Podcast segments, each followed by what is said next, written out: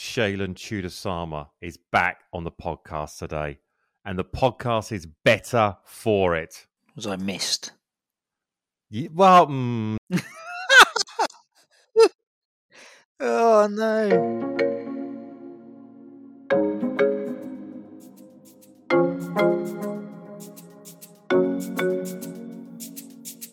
So anyway, so look, going to talk about the singularity and when it's going to take over humanity. I think that was the title, wasn't it? That's it. Yeah, I think we, we didn't we conclude we couldn't do that because we'd need to find some real intelligence around here, and you know that's oh that- yeah, that's not that's not happening. We've got plenty of artificial. So, as we haven't really got much intelligence on the podcast to talk about when the singularity goes and takes over humanity, instead, we're going to talk about are you ready for machine learning? And it's really this is, I guess, this is our experiences with customers and the conversations that we've had with customers that are looking to go and take on machine learning projects and the considerations that that we guide them through when going through a decision making process. So we're not going to talk about Cyberdyne systems and terminators or anything else as much as I really, really, really want to. Is this a second part of it? The- And this is Second. part two of Yes. our ML series. And the next part is going to be ML and Power BI or whatever we're going to talk about. Mm. Right. So to go and kick these things off, um, how do the conversations start? Tom, maybe looking for you. How do the conversations start with customers when they're saying, we're thinking about doing something ML? yeah, I mean, there's, there's often a case of customers wanting to do something ML because it's a bit of a buzzword. Um, as I think we mentioned uh, on the previous episode, there is that sort of tendency that machine learning has become a little bit like cubes were 15 years or so ago. That it's the it's the technology that is currently in fashion, so people want to do it.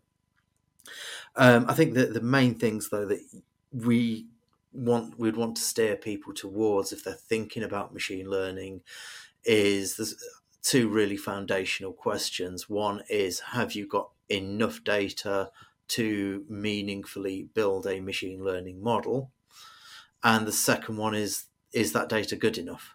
So when, when you're actually training uh, and building your machine learning model and training that, you need a big enough data set that you can split it out and still have big data sets to uh, work with. So you, you've got to have a, a training data set, but you then need a data set to validate your model against and then potentially test it further with another set of that data. So you've, you've got to be able to split your data into two or three chunks and still have big chunks of data to make uh, something that's going to be representative across the uh, the board.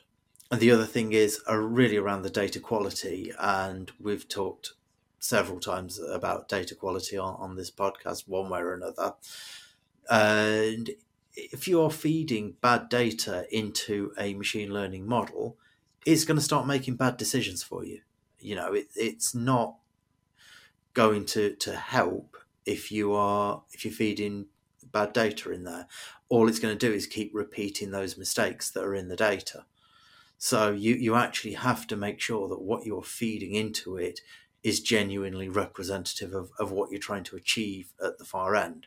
And if you can't do that, you really can't use machine learning effectively. Um, and you certainly shouldn't be looking towards machine learning until the the core of your data quality issues are resolved and are going to stay resolved. Because again, if you're letting bad data back into the system and feeding that into a model to make decisions or help you make decisions, it's going to start making bad decisions off that. So, so two questions spring to mind from that, Tom. So the first one is what kind of size of data set are we talking about here? And I guess that's contextual to what you're actually looking to do. But you know, first one is what kind of size, and then in terms of cleaning up the data, how do you make sure that you're not putting any bias on the data when cleaning it up? Um, well, as you rightly say, the uh, the size of the data set is hugely dependent on the problem you're trying to tackle. But one of the things you'll get with small data sets is it is got the smaller the data set, the more likely you are to uh, create skews in your data. And we talked last week about the issues that you'll see when you uh, get bad recommendations from Amazon, for example. And that's often caused by a particular product that you've bought has not been bought by many people and therefore it's feeding a small data set into its machine learning. So it throws out some uh, some bad results there. Typically, you will be looking into the sort of, uh, minimum of sort of tens of thousands of rows of training data being available to start doing something meaningful, though. But in certain cases, you might need to be in the hundreds of thousands, dependent on how many features you have in that data and how small, therefore, your slices are in that. Again, in terms of data quality, you're talking, we are talking about data quality being a process and understanding what good looks like before you start. Yeah. But yeah, then obviously bias becomes a, an interesting question about yeah making sure that what you are feeding your machine learning model is uh, going to be meaningful uh, and covers the the full range of the data you intend to test it against. And I look, and I guess if you have hundreds of thousands of transactions, it's difficult to put bias in there, isn't it? That's a lot of work to go and do. Yeah, but I believe tw- I believe Twitter managed it with one of their um, uh, picture recognition algorithms, if I recall correctly. Oh, explicit content with Twitter. Hmm? We're gonna we're gonna get sued by Twitter now. Yeah, they're bigger than us. They're think bigger than is- us, Tom. Yeah. Shailen, should we just Uh, blame Tom and just yeah, say he went idea. renegade? yeah, that's a good Nothing idea. to do with us. You know, never, never met, never met him before today. Yeah, I was saying higher, lower, higher, lower. Like play your cards right. Go higher, higher, lower. So when you're talking about how many records, we we can go a lot higher. We we actually ran something um, for geospatial analysis, um, for and so positioning data, and we're talking millions of records because every single coordinate. So what what it was actually is actually field training, and there's a um, a, a device. Um, so a and the um, GPS device then sends information to to the server, and so every single coordinate. It's not even every single coordinate. It's as soon as it detects anything, any any movement, it sends that location as well. But what we're trying to predict was route movement of predicting where they may go. So so route movement in terms of um, this is this is like field training of, of people actually moving through a, um, a a route itself, and we ran through lots of simulations, collected the data, and um, ML then could predict predict based on certain things where and which way they would go. Yeah, um, and this is this is military field training, by the way, so that's why it's important. And you know, I mean, you're, you're quite right there, Shailen. If you've got millions of data points, use them. Don't just, just because I've said you need at least tens of thousands or hundreds of thousands. Don't imagine that it's a good idea to only use that if you have millions at your disposal. Go and use the data you have, and use as much of the data as you can. It's re- and that's I think that's a really important Yeah. point to make. Is yeah, don't try and cut your data sets down on this one. I know normally we would talk about try and cut your data set down, only carry what you need to survive. Well, this time you need to grab everything you possibly can and feed it in because the more you can throw at it, the better it's going to be. Does this disqualify? Not disqualify is a bad word, but does this mean that ML is not suitable for an awful lot of businesses and a lot of industries? I mean, like I work with with petrochemicals, for example, whereby you tend to get a smaller number of bigger transactions. You know, we're talking of tens of thousands of transactions as opposed to hundreds and millions, and therefore they haven't necessarily got the you know the bulk, the number of transactions to really do something meaningful. Whereby, if you look at the average retailer, then the retailers obviously they go into hundreds of thousands to millions very, very fast, especially if you go and do basket analysis. And does it mean, therefore, that ML is not particularly relevant for certain sectors they just haven't got the bulk of data? I think it depends on. Um, see, and then they may have. You may not need, let's say, um, big data, and you may be able to make sense and and it, you could do things with a smaller data set.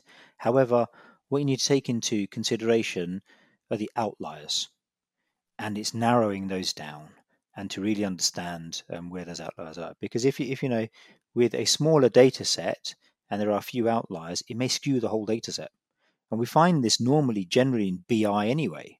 Yeah, not even Yeah. just with with ML. Whereas with a larger data set, those outliers cause a little bit less noise. Yeah, Yep. um, unless it's a huge transactional amount or something that you're you're, you're looking at. Um, but but yeah, so it's it's really just identifying that. But um, but the data set it, it is important um, for for different areas. But I think with a smaller data set, you can still make some you know meaningful sense with with and, and do something with with ML. Yeah, I, I think that the other thing that is probably worth just sort of mentioning around that is if you've only got relatively small data sets, is machine learning going to give you much value anyway? Or is this something where if you if your transactions come through more slowly as they might in certain industries, is this something where actually using human experience is something that will give you a better result? Yeah. Um, in terms of that. I mean, the other thing, of course, if you're talking about, say, the oil and gas industries and talking about how much eh, consumption is going through, how much you might be dealing with some really big transactions on your transactional side, but that doesn't necessarily mean that machine learning is irrelevant to you. It may be that actually you just need to gather a different data set because there will be other data sets elsewhere that are actually affecting what those transactions come out as and how big those transactions are.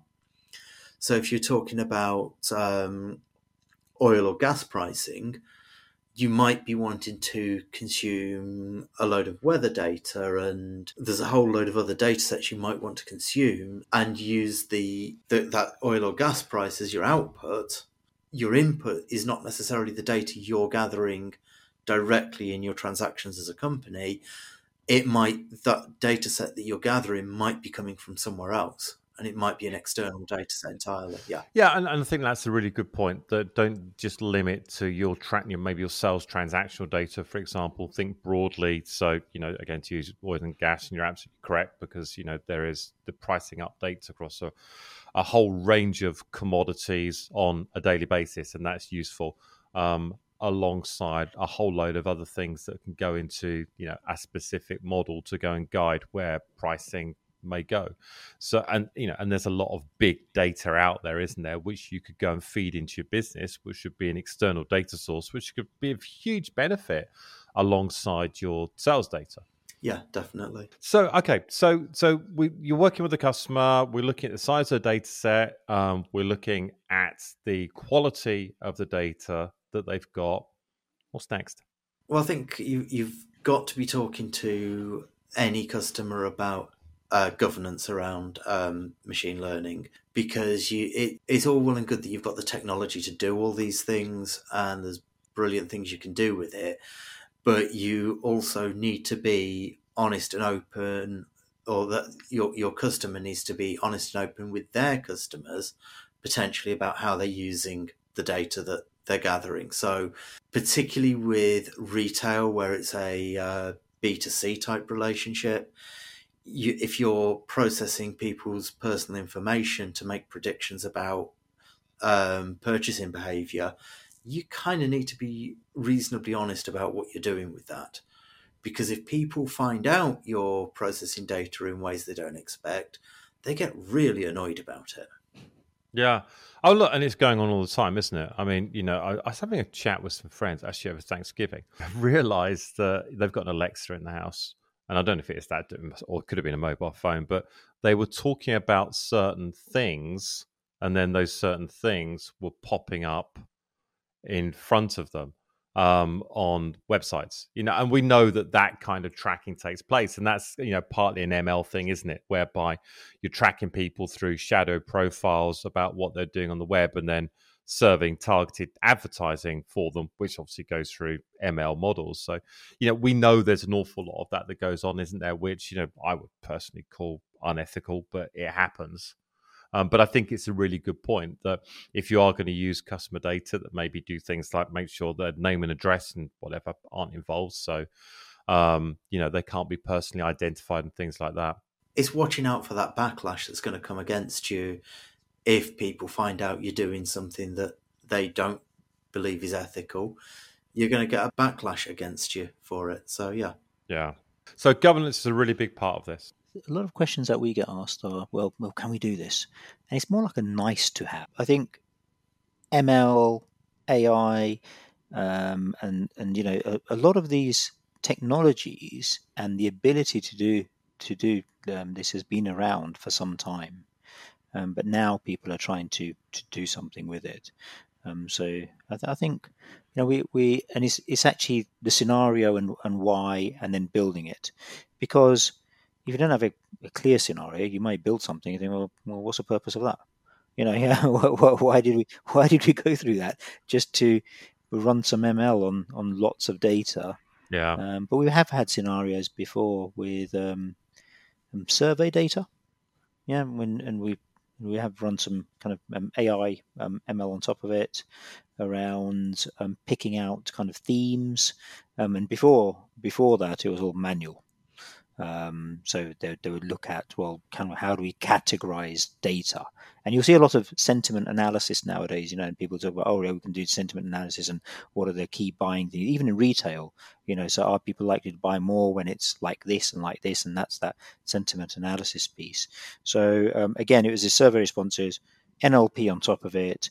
Um, looking for patterns, looking for key themes, um, comparing it though to actual data. And I think that's another thing as well. What are you benchmarking it against? Yep. So it's great to do something and think, okay, that's fine. What does it really tell us?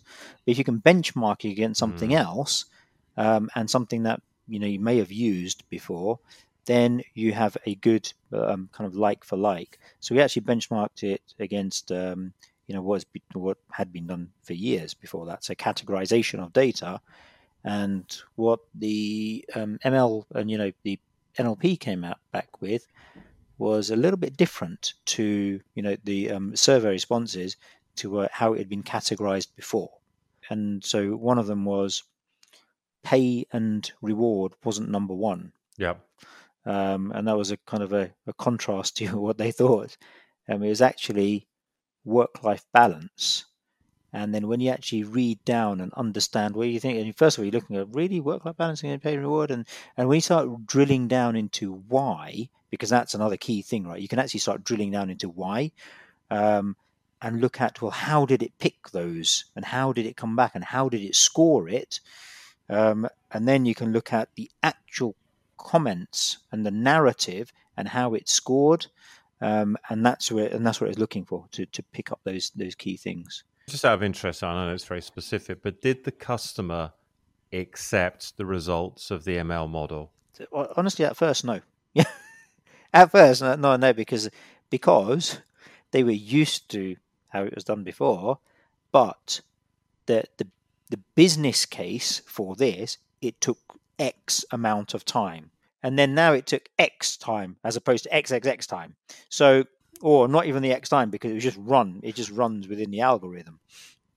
So yeah, so there was a little bit of, well, is that correct? But then when when you start drilling into the information, which again you can, because um, it's the ML part, but then it's the BI on top of it to actually to to, to look at, you know, and, and analyze and, and, and view it further. And when mm. when we started drilling into the information, it made sense, and they, they did accept it. Tom, you mentioned about you know um, how many records, etc. But I think from experience, what we have found before is as soon as it goes over so many records, um, people people always try and open data up, including large data sets within Excel. Now there are limitations within Excel, and I know there are yeah there are limitations with Excel. So yeah. we were we had millions. I'm talking like tens of millions of records, and you can't open it in Excel. But people are still trying to open it in Excel. Go, oh, yeah, but it's like, why do you need to open it in Excel to look at that data? Let let the um, ML engine just ta- take care of it, and that's a big data set. Let you know, and and I think there's this there's this piece of people want to still look at data. There's no way they can analyze it, um, and then they will try and use tools they're used to. They're not going to do a a quick right Yeah. in within wherever it's stored a database. Let's take a look at it there. Can we look at it within Excel? Yeah, I think that in a way that's where the, there's a big challenge with machine learning and AI in general, because it's not necessarily properly understood, uh, and it is particularly with certain uh, algorithms like neural nets and so on. It's not necessarily possible to understand how the algorithm came to the decision it came to, and as a result, people have uh, will get very concerned about it. And if you can't understand how it made its decisions, you then want to start looking at that data in detail, and it's often just not possible at that scale, as Shailen said. If you and even if you're looking at hundred thousand rows, you can open that in Excel. Can you actually take it in in in terms of looking at that? Because if you've got hundred thousand column, oh, sorry, hundred thousand rows by twenty or thirty columns, you've got so many million data points. You, you're the human brain just can't deal with it. So, with the best will in the world, you can't understand it. But at the same time, as a result, you can't understand how the machine learning algorithms are understanding it. So, actually understanding where that decision comes from is really difficult, and that can create a gap in trust between what if you're doing if you're processing this by hand you can explain to somebody how you did it. The machine learning algorithm can't explain to you how it did it. So that can create some interesting questions as well. So I guess there's an aspect of setting somebody's expectations up front about that. The the ML algorithm may throw out a result that you're not that you won't necessarily understand. it's- it's not and you can't actually intelligent. Ask you questions because it's not. it's only artificially intelligent Yeah, like the Terminator. Um, right. Um, okay, guys. So best practices um, around ML. You know, so if you're going to go through, and I'm just thinking about timing. Um, if you are going to engage with somebody on an ML project, then you know what are the top three things that you want to start them thinking about. Uh, I would say they need to be thinking about bias in their training data sets. I think you need to be thinking about transparency with the people whose data you're using in this. And I think you need to be able to sort of have some governance over that process so you, you keep some sort of a limit over the extent to which you're using machine learning for decision making. Yeah, Shailen. I'd say use case is, is is really important. You know, just to really understand the use case, not just throw something at it because we, we you know we just want to just want to test it. Use case, Yeah, um, benchmark against something, um, so things that have been done before, and um, and so you have some comparison with that data set. I was going to say about the you know making sure you have some meaningful meaningful data and a, a you know a true data set. Um, but the other thing I was going to say is more of a, a softer one where it's you know it may give you some results, yeah, but then it, and and you may and and don't just you know be put off by those results. Really understand why it's come back with those results. I was going to say, bear in mind, you may not be able to understand why it's come back with those results as well. Yeah, yeah. So there's big aspects of being open-minded about what Mm. you're doing in terms of you going on a journey. You may not get the answers you're expecting. You may not get the answers that you want, but appreciate that it is giving those answers for a reason based on the data that you're feeding in. When do you steer somebody away from using ML and saying, "Look, you just want to use plain old analytics here"? Usually, if we're talking about smaller data sets or where you genuinely need human judgment involved in it, um, because there are plenty of times where Yep. you genuinely need somebody to actually look at something and think rather than let the machine do the work for you. All right, guys. Anything else while we're all still on on this subject? I think is probably we just need to say we'll be back. As we've made several Terminator references. exactly. Well, okay. Well, let's end on a hasta la vista, baby.